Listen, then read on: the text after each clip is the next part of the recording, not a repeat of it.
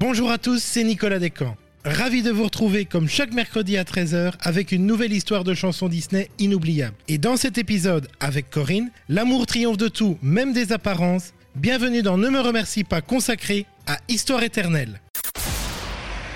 Ne me remercie pas.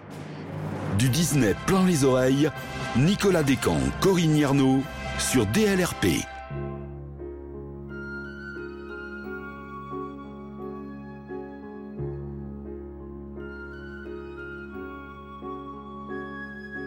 Bonjour Corinne, tu sembles bien rêveuse aujourd'hui. Bonjour Nico, rêveuse? Bah oui, je viens d'entendre la plus belle des chansons d'amour. Et que veux-tu? L'amour, ça me laisse rêveuse. Une histoire éternelle. Ah oui, et là, tu me parles de l'histoire d'amour avec un grand H, celle qui a redonné à Disney ses lettres de noblesse et qui lui ouvre la voie du second âge d'or. Eh oui, après le décès de Walt Disney en 66 et celui de son frère Roy cinq ans plus tard, le studio entre dans une sorte de léthargie. Quoi? Plus de sorties? Plus rien? Si, quand on est deux.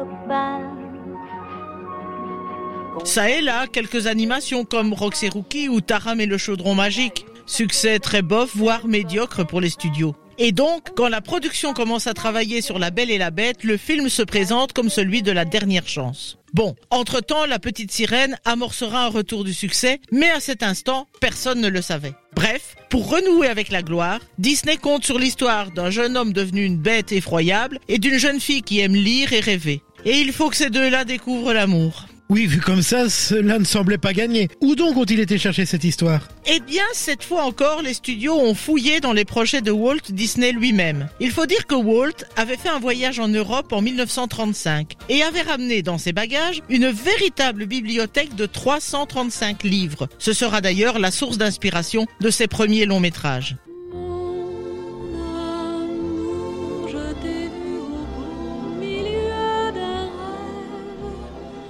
Parmi ces livres se trouvaient La Belle au bois dormant et autres contes de fées de l'ancien français. Et parmi les autres contes de fées, l'histoire de la Belle et la Bête écrite par Madame le Prince de Beaumont. Disney retient le récit, mais le projet s'arrêtera là. Il y revient dans les années 50 pour son émission télévisée Disneyland, mais à nouveau, l'idée ne va pas plus loin. La nouvelle génération d'animateurs de la fin des années 80 a décidé de redonner sa chance à l'histoire. Pour notre bonheur Mais ça ne me dit pas comment on en arrive à cette chanson, même si on sait qu'avec Disney, à cette époque, pas de film sans musique. Eh bien, détrompe-toi. Pas question de comédie musicale au début du projet. Les animateurs avaient même développé un film non musical. Mais quelle idée Ça devait être ennuyeux Étouffant même. La projection des 20 premières minutes s'est conclue par un ordre strict. On jette tout et on recommence. La production s'est alors tournée vers le duo gagnant, Alan Menken et Howard Ashman, auréolés du récent succès de La Petite Sirène. Ils signeront la bande originale du film qui devient une véritable comédie musicale. Avec Histoire éternelle en générique. Et ça, c'est une première.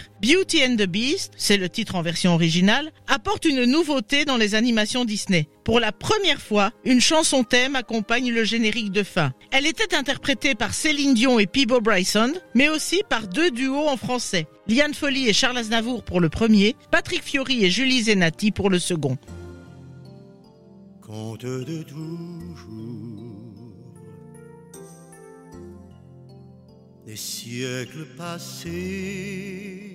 Mais la version originale était chantée par Madame Samovar, pendant que la bête entraînait Belle dans une danse romantique dans la salle de bal. Je revois la scène. Elle est dans sa jolie robe à panier jaune, lui dans son élégant costume bleu et or si bien peigné. Oh, ben je ne te savais pas si romantique. Ah, et dire qu'Angela Lansbury, alias Madame Samovar, a failli nous priver de ce moment magique. Quoi? Madame Samovar ne voulait pas être Madame Samovar? Une erreur de bande démo qui a failli tourner au drame. Quand ils ont écrit cette chanson, Menken a enregistré une version dans le style ballade rock, tandis que celle d'Ashman se rapprochait d'une ballade tendre. Angela Lansbury refuse le rôle, expliquant qu'elle ne se voyait pas dans le projet et que sa voix n'était pas adaptée à la chanson. Menken comprend alors qu'elle n'avait pas reçu la bonne démo. Il s'est écrié « Oh non, non, non Donnez-lui celle d'Howard !» Et ils ont réussi à rattraper l'erreur? Malgré les doutes qui subsistent, elle accepte quand le duo lui demande de tenter une prise qu'elle peut interpréter à sa guise. Ce sera la seule prise qu'elle fera, tant l'émotion fut grande dans le studio.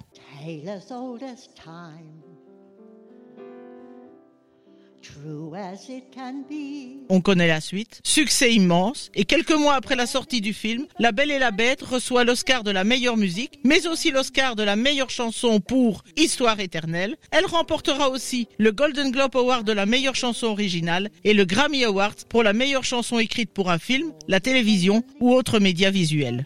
Un succès dont nous avons failli être privés pour une erreur d'envoi. Heureusement pour nous, l'amour a triomphé, l'histoire est éternelle. À bientôt Corinne, avec toi pour une nouvelle chanson dans Ne me remercie pas. Et quant à vous d'ailleurs, n'oubliez pas que vous pouvez retrouver l'intégralité de ces épisodes sur notre radio, sur dlrp.fr et en vous abonnant à notre podcast sur votre plateforme favorite. À bientôt Corinne. À bientôt Nicolas.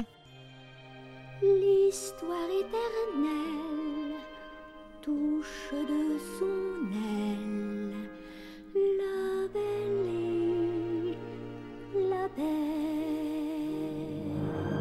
Rendez-vous mercredi prochain pour un nouvel épisode de Ne me remercie pas sur DLRP.